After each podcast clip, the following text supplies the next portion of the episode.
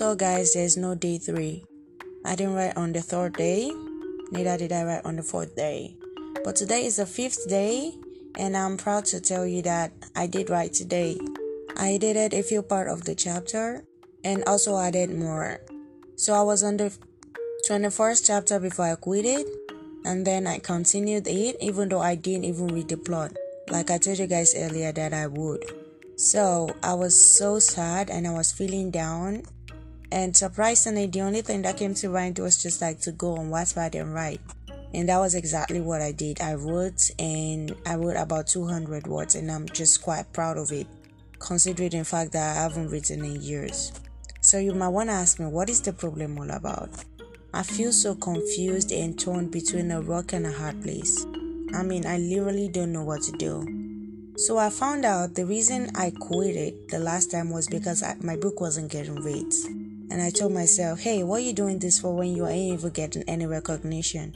And then I replied myself, yeah, of course, you could always quit. Quitting is always the option, right? Now I've come to realize that although I would make the same decision I've made back then, something has changed. I've become more mature and I've come to realize and, you know, think about things more deeply before going into it. Like now, I mean, I guess I thought about writing deeply before going into it, but I don't know, man. As hectic as my life is, you know, trying to find the right college, job, and all that stuff, I can't believe I have to deal with this shit.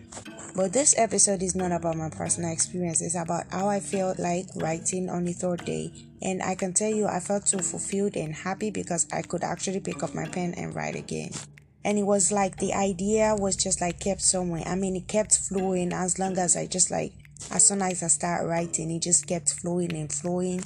And i couldn't believe my eyes because i didn't believe i still had that impact motivation in me. I didn't believe i had the spirit in me.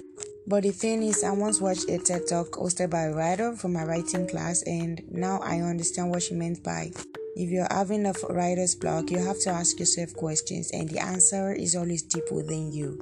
Because it's not even a writer's block, it's just you being lazy.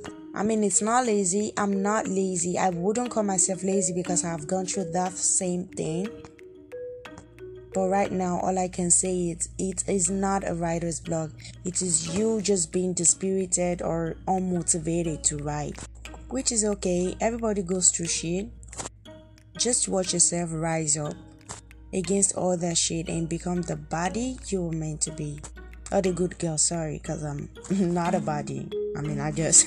okay, I don't know why this is so funny.